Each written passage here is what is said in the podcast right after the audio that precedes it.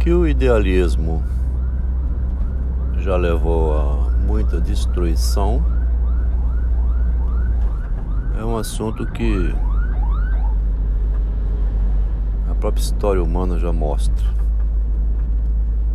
O idealismo levando à destruição. Uma revolução comunista, por exemplo, visa um ideal de igualdade. Né? Leva à destruição de uma economia de um país inteiro. Com a proposta de implantar ali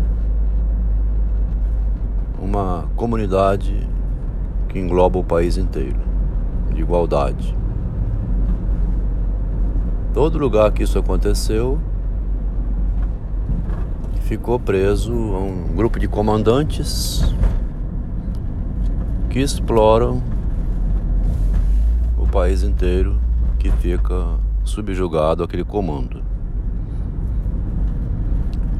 Nem as cooperativas que tentaram fazer em cidades do interior deu certo.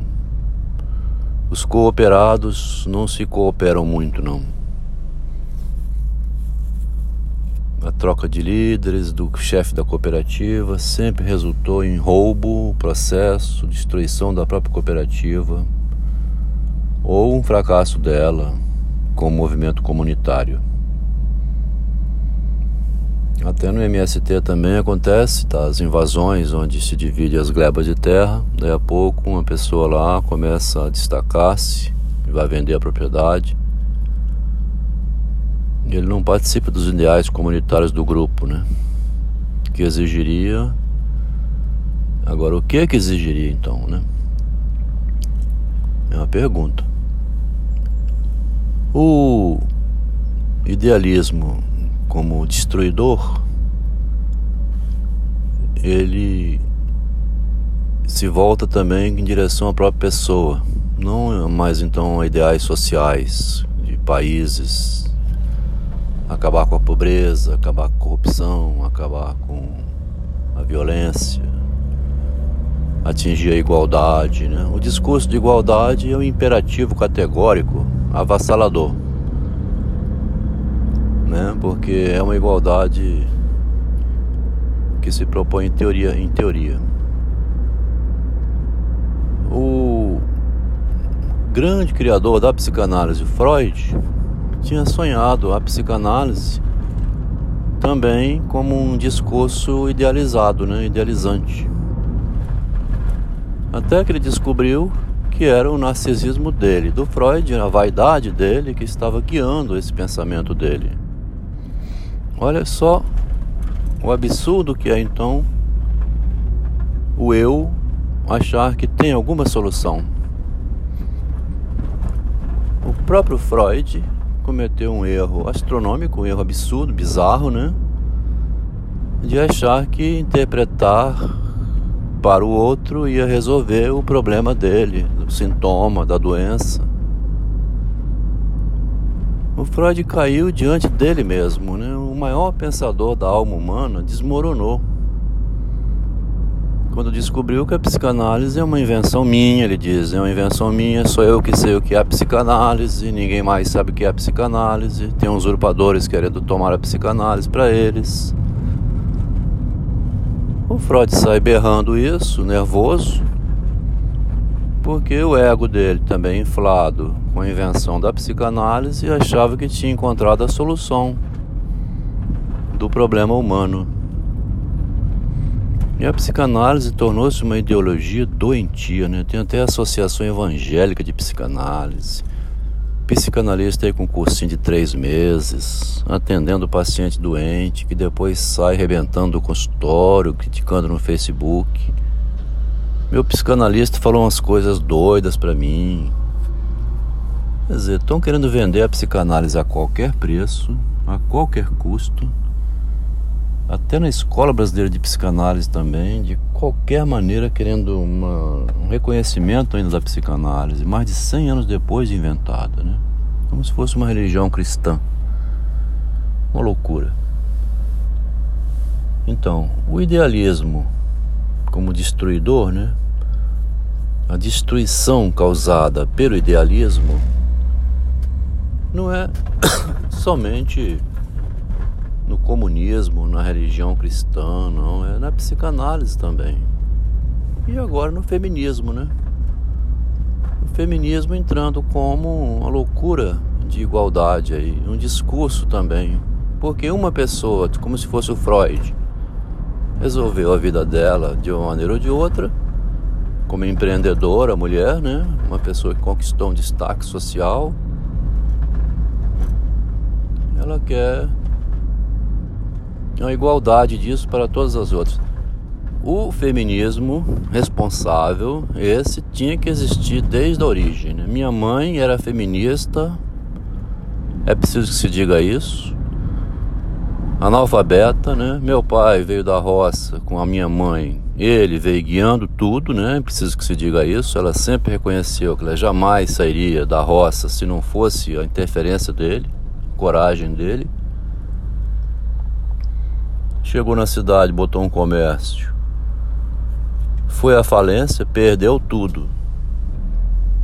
Largou a mulher com oito filhos, dizendo tem que voltar para a roça para trabalhar no café, para conseguir dinheiro de novo, para voltar para reerguer meu comércio. Largou a mulher com oito filhos. Passou num vizinho que tinha uma mercearia dizendo o que ela precisar pode fornecer. Na volta eu pago deu essa garantia ainda a ela e desapareceu. A minha mãe, com oito filhos, nessa época me botou para vender picolé, para vender cocadas que ela fazia. Ela vendia marmita na sala da casa dela, no resto que sobrou da venda de meu pai.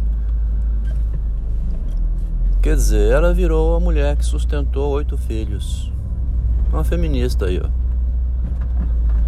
Quando meu pai retornou, que foi visitar lá o amigo quando ele tinha dado ordem de crédito, ele disse: Ela não comprou nada aqui. Quer dizer, ainda ela se virou sem gastar um, um real, um dinheiro qualquer. Essa mulher tinha que ter uma estátua de líder feminista, né? Sustentou a família na ausência do marido. Tudo que um homem quer é uma mulher assim. Onde ele possa fracassar, tomar um tombo de carro, de moto, sofrer um acidente, ficar tetraplégico. E que a feminista esposa dele não joga ele no lixo. Cuide da família daí para frente. Ele sofreu um acidente porque o acidente faz parte da vida.